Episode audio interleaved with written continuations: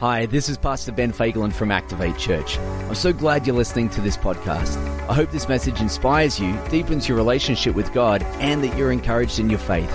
We hope to see you soon at Activate. I want to preach a message to you today called Don't Miss the Mission. Don't miss the mission. So, God has a unique purpose for your life.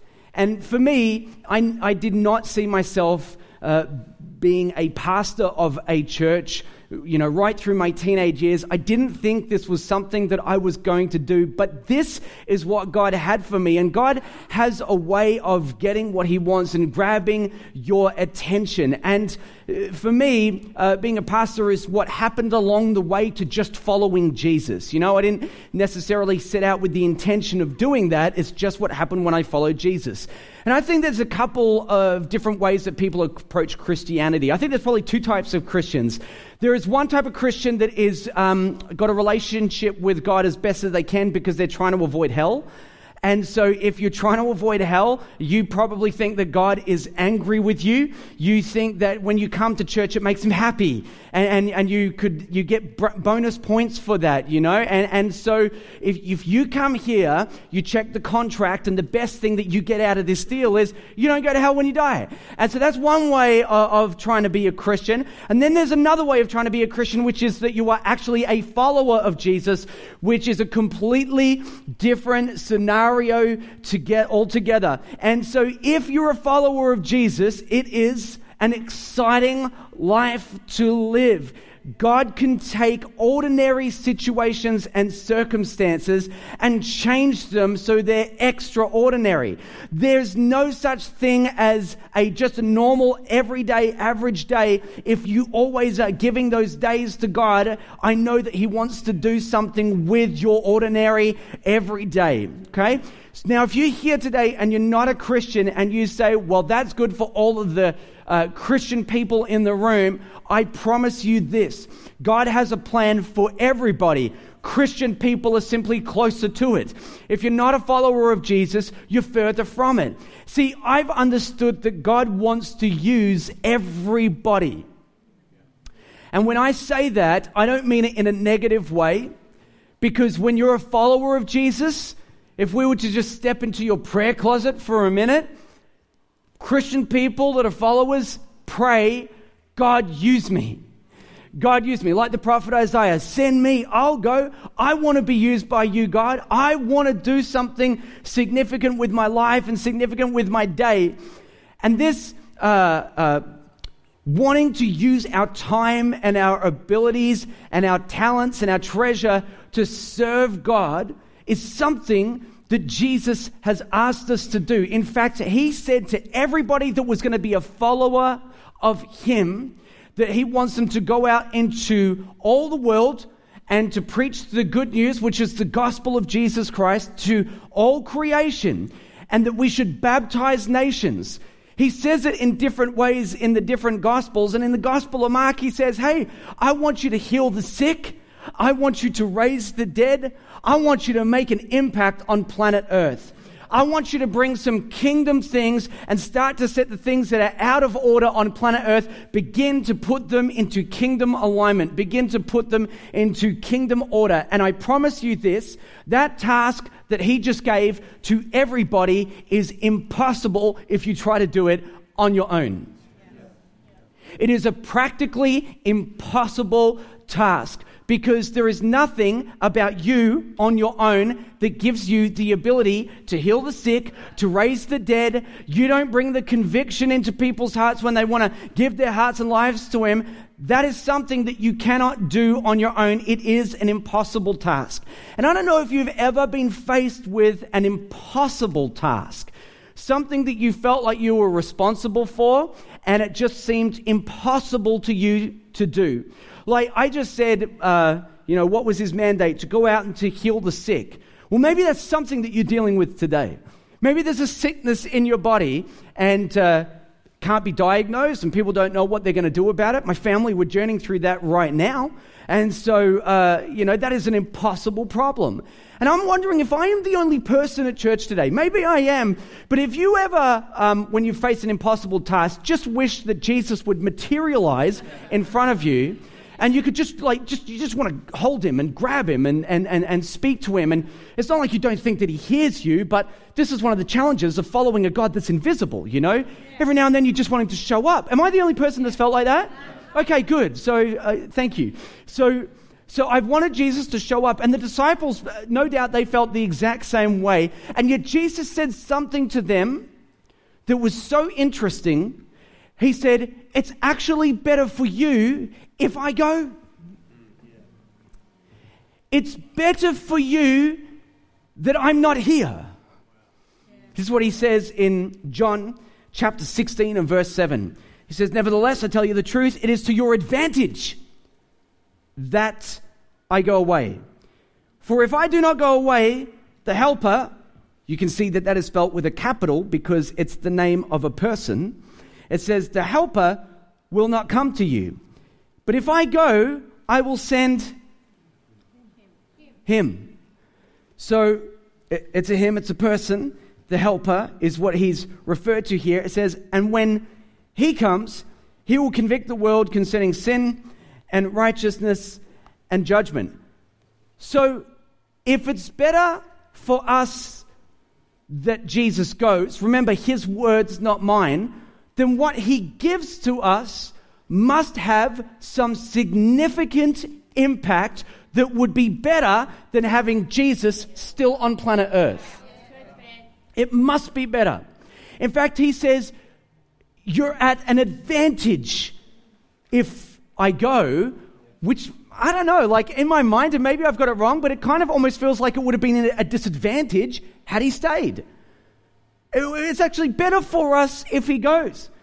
In fact, he's so clear about this. He says, This helper that I'm sending to you is so imperative for the mission that I'm giving to you. You absolutely need him. Don't even think about trying to do anything without him. He says just a few pages later in your Bible, in Acts chapter 1, in verse 4, it says, While staying with them, hey, let me bring you up to speed before I read the scripture. Right now, Jesus has died. He has uh, been buried. He has uh, been resurrected, and he has been with them for a period of about 40 days. It says, And while staying with them, Jesus, uh, speaking of Jesus, it says that he ordered them not to depart Jerusalem, but to wait for the promise of the Father which he said, You heard from me. Well, I just read that to you, so now you've heard it too. He said, What you heard from me, for John baptized with water, but you will be baptized with the Holy Spirit not many days from now. Now, he ordered them not to depart Jerusalem until they had this helper that he spoke about because he knew that what he was asking them to do in the Great Commission would be practically impossible unless this helper, the Holy Spirit, came to help them. This is not complicated, is it? This is very easy. So he sends the Holy Spirit, and the scriptures here say that they would become baptized with the Holy Spirit. And about 10 days later, there they were. And it says that they were all gathered, the disciples were gathered together in a room. And there came the sound like a mighty rushing wind. And the Holy Spirit baptized them, filling them with His Spirit. And they began to speak in other tongues. And then the story goes on from there. This is the beginning of the disciples' story. This is the beginning of the story where it gets really interesting for them. And I believe that it was God's plan, not just for his immediate disciples that he spoke to there to be filled with the presence of the Spirit of God, but it would be his plan that anybody that was a follower of Jesus would also be filled with the Spirit of God because we are all called to the same mission. Wouldn't that be unfair if he gave them the Spirit when they had to do the mission? He says, by the way, it belongs to you guys too. Now we're all responsible, but we don't get the same helper. That doesn't make sense. So this is where their story really begins. I'm a, I'm a father of three kids. I love telling great stories. So my kids, they love to watch superhero movies and comics, and there's this series on TV called The Flash, okay? And so they, they like to watch it, and I like to tell great stories. So I say to them things like, I didn't know really how to break it to you, but I have all the same powers as the Flash. and they say, No, you don't. I said, Oh, I do. And they're like, Really? And I say, Yep. And they say, Then prove it. I'm like, What do you want me to do? They're like, Do move really fast. And I'm like, You're welcome. they're like, You didn't do anything. I said, Oh, yes, I did. I said, The problem is your eyes aren't fast enough to see me. You want me to do it again? You just missed it. I just ran around the room and came back here. In fact, while we're having this conversation right now, I'm moving all over the room and you are just not fast enough to see me. And you can see them start to like get frustrated at the fact that they can't quite prove me wrong. And they look at me and they're like, well, Where's your costume? And, and how come we didn't know about this? I said, Well, I need to protect my identity. I said, You can't, if my enemies were to find out that I had a family, you would all be at risk. So I have to keep this a secret from everybody. And they said, Well, how come you are such a slow runner, Dad? It's, it's, it's all part of the scam.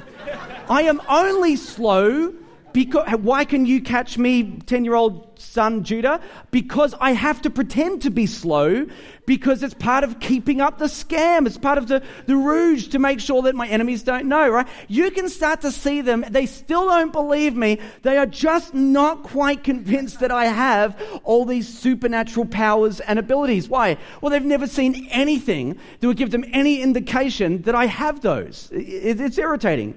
Uh, if you were to tell us, that um, you were an incredible basketball player and you're, you, you, know you could you could play for uh, play in the NBA, but you are actually playing men's F grade on Monday nights, and you can't shoot anywhere outside of the key, right? And, and if I was to say you told me that you were great, it's like oh I'm just not using my abilities right now. People would say you know what I think it is, you just don't have them. You're lying to yourself and to the rest of us, you know? And, and, and so, you know, there would have to be some kind of evidence that there was something, you know, that would indicate that what you're saying was true. Now, let me ask you a question. If the Spirit of God lives in you, shouldn't we see it? Like, shouldn't we see it if the Spirit of God was to live in you. Don't miss this point. This is very important for the kind of life that you're living right now, or maybe the kind of life that you want to live. The Holy Spirit shows up all the way through the Bible. So in the Old Testament, they use different words uh, in the Old Testament and the New Testament, but we see him all the way through. And the Bible says in Genesis chapter 1 that the Spirit of God was hovering over the waters in creation. And so we see him there, and then we see him uh, uh, speaking to Moses through a burning bush. And then we see the, the Spirit of God you know, speaking to uh, uh, uh, the prophets, and, and uh, we see him in the anointing of David when he speaks to the prophet Samuel. We, if you start to open your book and start to read through um, all the books of the Bible, by the way, if you're new to church, they divide the books, it's not chronologically ordered, they group the books together based on the kind of writings that they are. So all the prophetic literature is all put together.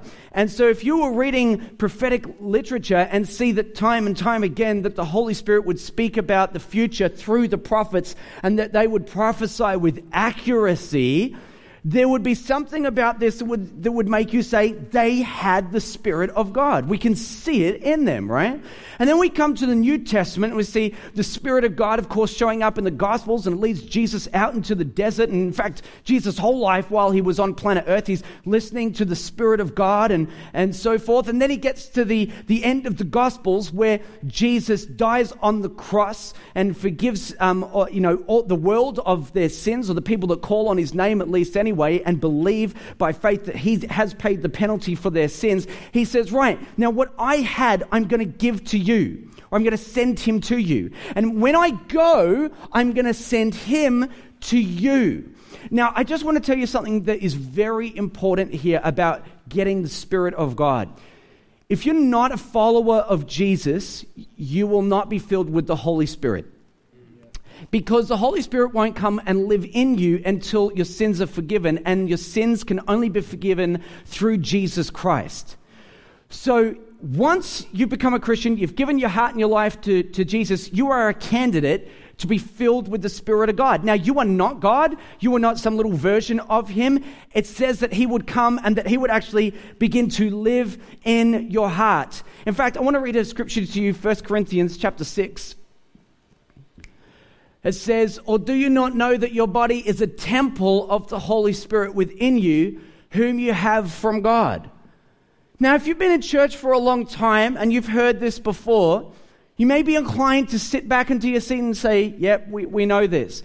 But can you just forget about the, the, the preaching rhetoric for a second and imagine this God, creator of heaven and earth, wants to live in you?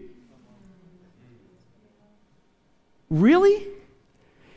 Is that amazing to you this morning? Mm, this should blow your mind. I'm talking about the God that created the heavens.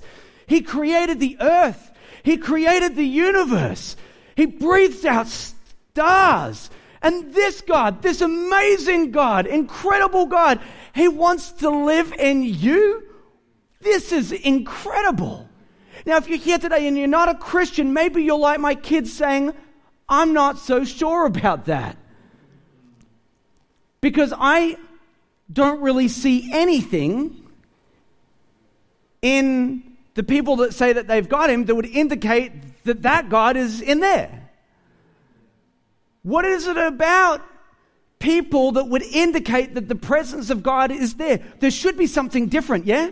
Yeah, shouldn't there? Shouldn't there be? Shouldn't there be something different about the people that have the Spirit of God? Like you, you, you put a few people next to each other, some have it, some don't. Should we be able to tell? How could we tell? There should be something significant, and there is. Do you know the Bible says that when people began to be filled with the Spirit of God, it actually mentions it five times in the book of Acts. Talks about people being uh, baptized in the Spirit or filled with the Spirit of God. So, four out of those five times, there is a clear indicator the moment they are filled.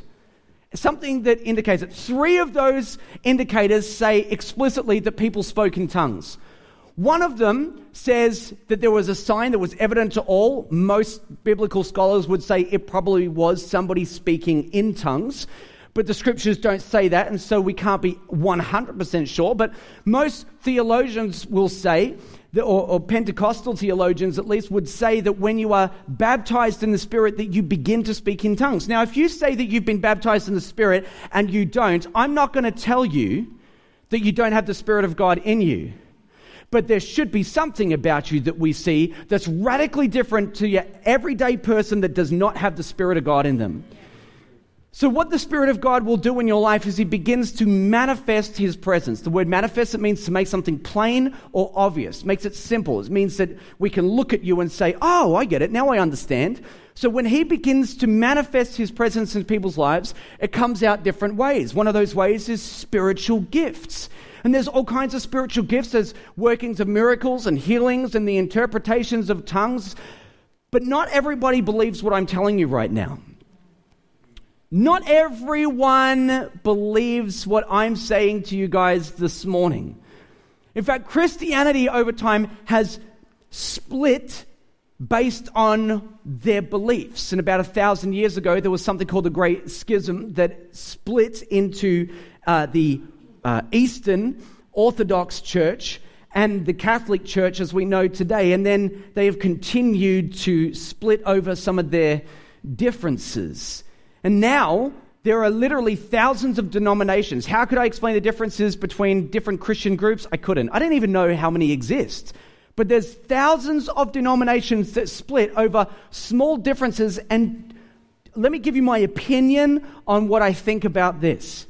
I think that when it comes to Christianity, you can focus on small things that we might divide over, but ha- this is how I break it up. I think there are convictions. I think there are uh, absolutes. Sorry, number one, absolutes. Then I think there are convictions, and then I think there are opinions. So, an absolute would be something that we would go to war over.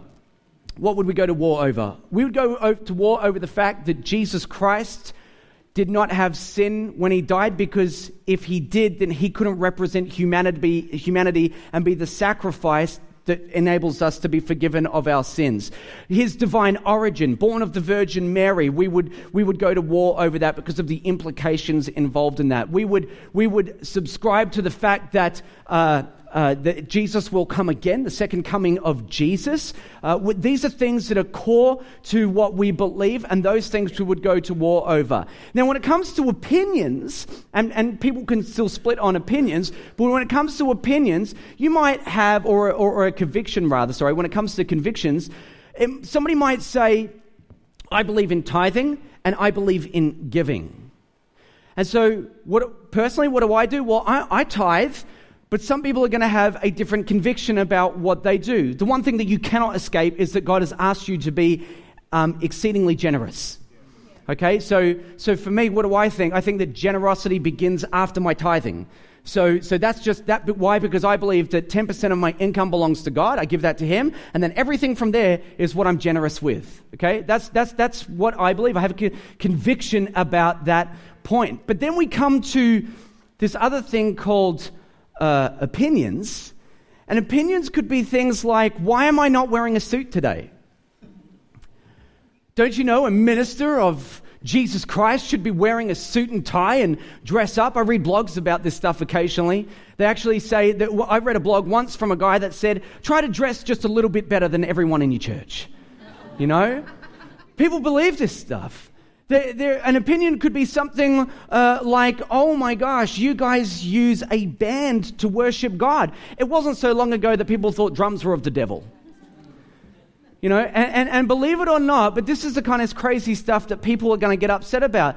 Should pastors wear skinny jeans? let's have a conversation about that. Let's, let's spend some time on the non important issues and make an issue out of stuff that really, who cares? You know, like isn't it crazy that churches that should be united are actually split based on opinions about stuff that is inconsequential? See, this is the thing. When it, when, when it comes to supernatural outworkings of the Spirit of God, Christians will still disagree. In fact, some Christians will say that there should be nothing supernatural in the Bible. There was a 19th century uh, theologian, Rudolf Bultmann, who said that we should remove everything supernatural from the Bible to make it more believable. And he was a Christian. I'm like, well, where do you start with Genesis chapter 1? God created the heavens and the earth. I mean, which, which part do we remove? Like, even if you're, if you're here today, oh my goodness, if you're here today and you're not a Christian, could we just say, in the realm of God, if we're talking about God, then shouldn't all things be possible? I mean, you either believe it or you don't. But if he's real and he exists, then everything is feasible. Like, as I read this, nothing would be impossible. In fact, I think someone important once said that. With God, all things are possible. Imagine splitting over such minor things, but and yet sometimes uh, some churches will do that. Some people say, well, the Bible even says that those charismatic gifts that they uh, are no longer functional or operational. We shouldn't expect to see them. See, you know what happens is that when you don't see enough of the Spirit of God in your own life, you bring God down to your level and say, this is where you operate. And the belief for this is something that they call, like theologians will call this word, people that study the Bible, they call it cessation. And it's a ceasing of the gifts, right? So I want to read a scripture to you that comes out of 1 Corinthians chapter 13. And I'm going to read this to you from chapter, because this is one of the scriptures where they say, oh, no, no, no, the, the gifts have ceased. They don't work. Have you read 1 Corinthians chapter 13? So it says this beginning in verse 8 Love never ends. As for, for prophecies, they will pass away. As for tongues, they will cease. As for knowledge, it will pass away. For we know in part and we prophesy in part, but when the perfect comes, the partial will pass away. When I was a child, I spoke like a child, I thought like a child, I reasoned like a child. When I became a man, I gave up childish ways. For now we see in a mirror dimly, but then face to face. Now I know in part, then I shall know fully, even as I have been fully known. So now faith, hope, and love abide, these three, but the greatest of these is love. this scripture clearly says that prophecies are going to cease and tongues are going to cease. The overarching emphasis of this scripture is on love. Because love is eternal. Because, you know, eventually Jesus is going to come back, and then we won't need that special help that we've been getting from the Spirit of God because everything will be different. See, notice the scripture it said, when the perfect comes. Well, when the perfect comes, it also said, I'll see him face to face. We're not there yet. If you do your homework on this passage of scripture, it's talking about the second coming of Jesus. And it says that when Jesus comes back, these things like the prophecy that we need right now, he says that those things will cease and tongues will cease, but it's because we'll be face to face with our Savior. He will be there at that very point. It says love is the greatest of all of these because love will carry you through this life and into eternity. That's why love is the greatest. Everything else will, might pass away, but love will continue all the way through. We need the power of God at work till Jesus comes back. And this is what Paul said. Paul the Apostle said, When I came to you, speaking to a church that he was preaching to at the time, he said, When I came to you, he said, I didn't come to you with plausible words of wisdom. I wasn't my persuasive speech that convinced you of anything. He said it was a demonstration of the Spirit's power. In other words, when the Spirit began to manifest himself through the Apostle Paul, everyone was convinced because they, what did he do? It made it plain and obvious that God had filled him. And they said, We believe you because now we see something in you that indicates that God has, in fact, and indeed filled you. And I'll tell you this right now as a person in the constant pursuit of the things of God, I am not satisfied yet with what I've seen in my time on planet Earth. I have not ascended to the pinnacle of anything. I am just as hungry for the things of God as you are. I want to see the Spirit of God move in ways that I haven't seen before. I want to see miracles begin to be outworked and the presence and the Spirit of God be manifest so clearly, obviously, that all of us would say, God is in this place. I am not so easily satisfied. If you're here and, and, you know, the crescendo of spiritual experience is a tingle over your body when a three piece harmony comes together. You are so short of what God wants to do in your life.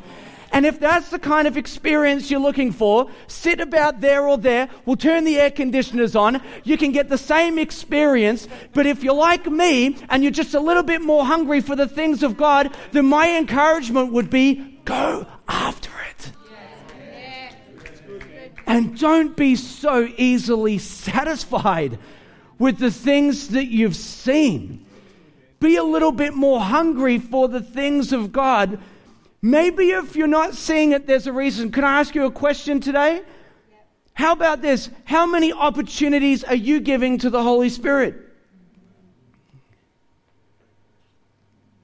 How many opportunities are you giving to Him? You say, where are you? He's like, I am ready to go. Don't ask the Holy Spirit if he's ready to go. He was not born ready, but you get the point. he's ready to go. How many opportunities are you giving to him? How many opportunities are you missing because you're not listening? You know, I, this is probably one of the great stories that I do have.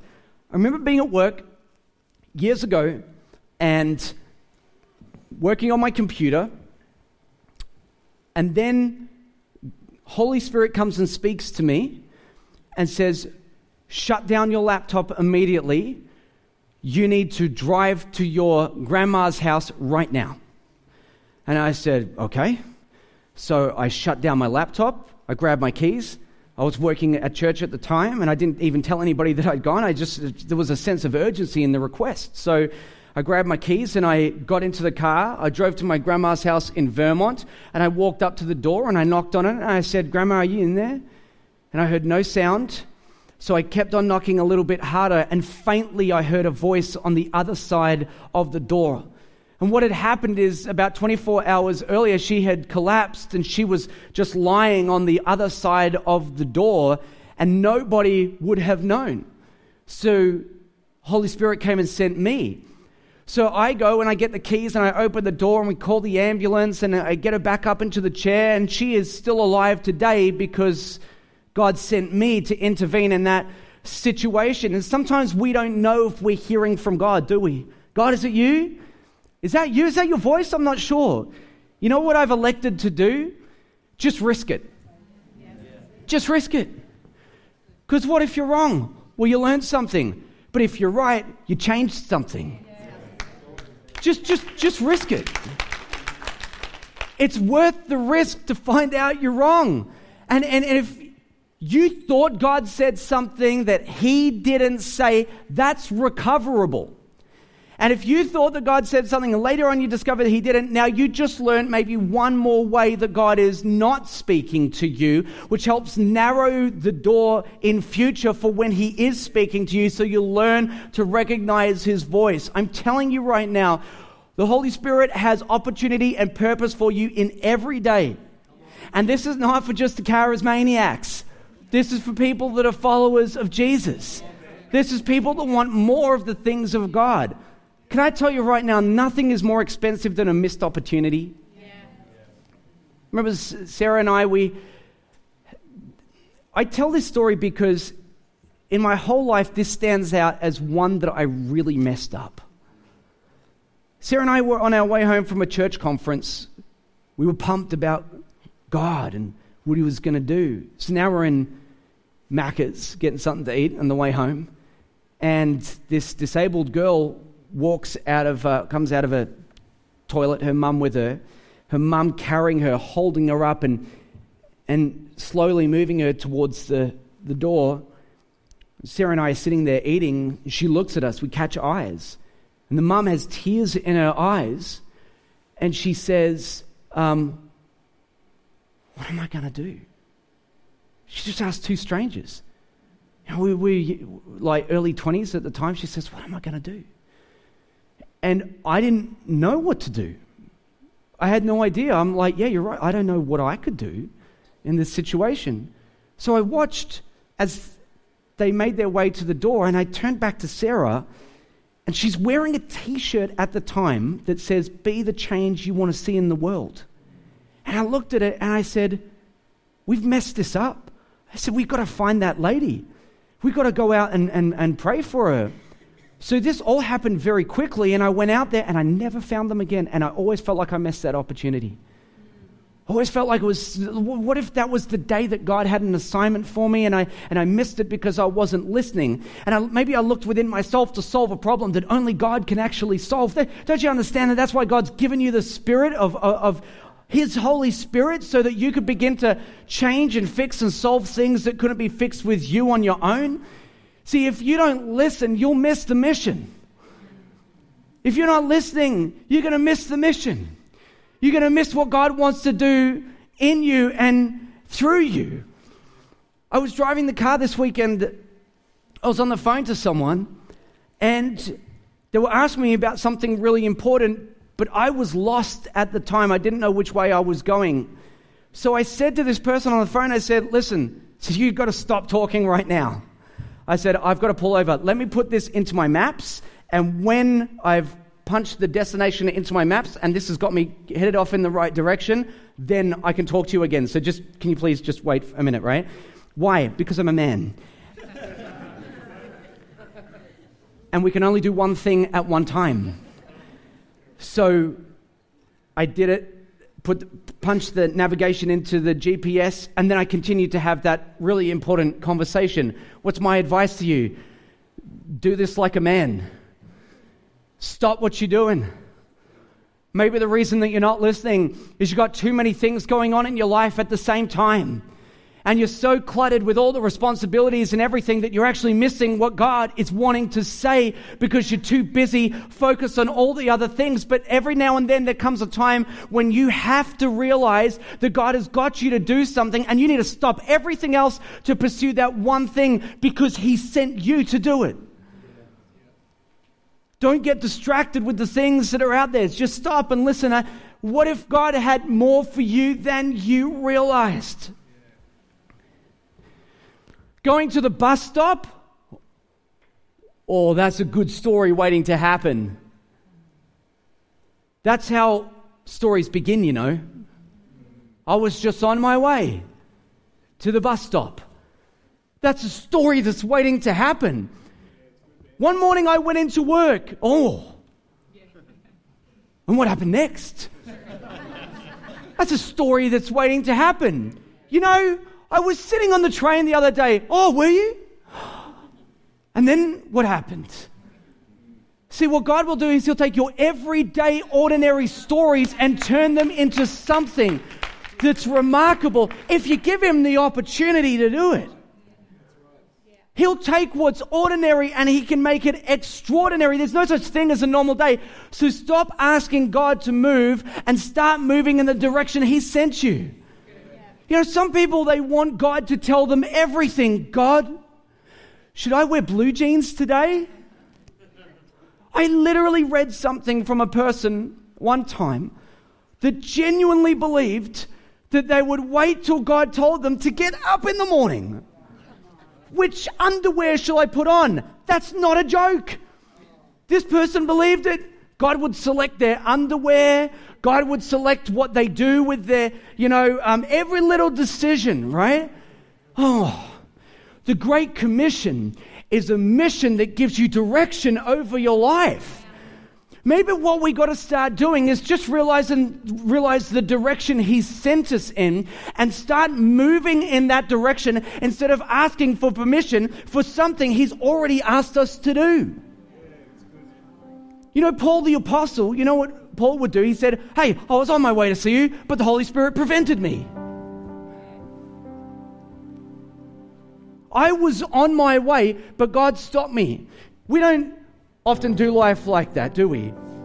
We say, God, when you give me permission, I'll take another step. Paul didn't live like that.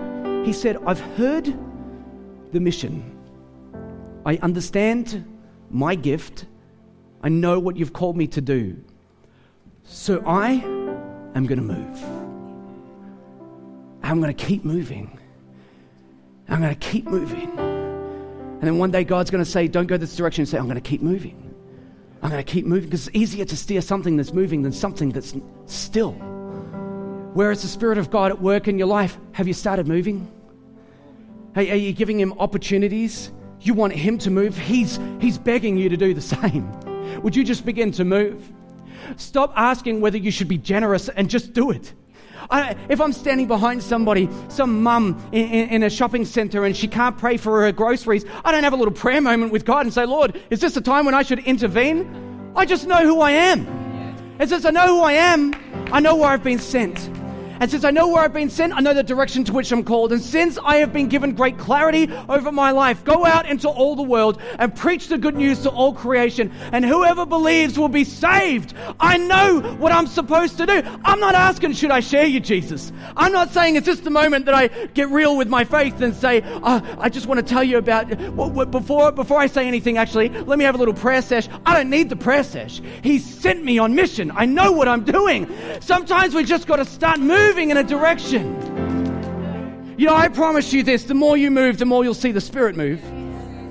The more you give him opportunity, the more he'll take it because he's not into abducting people's bodies and using them against their will. So, why don't you partner with the Spirit of God and say, Lord, today I'm on mission for you. I know I'm going to the bus stop. What you got for me?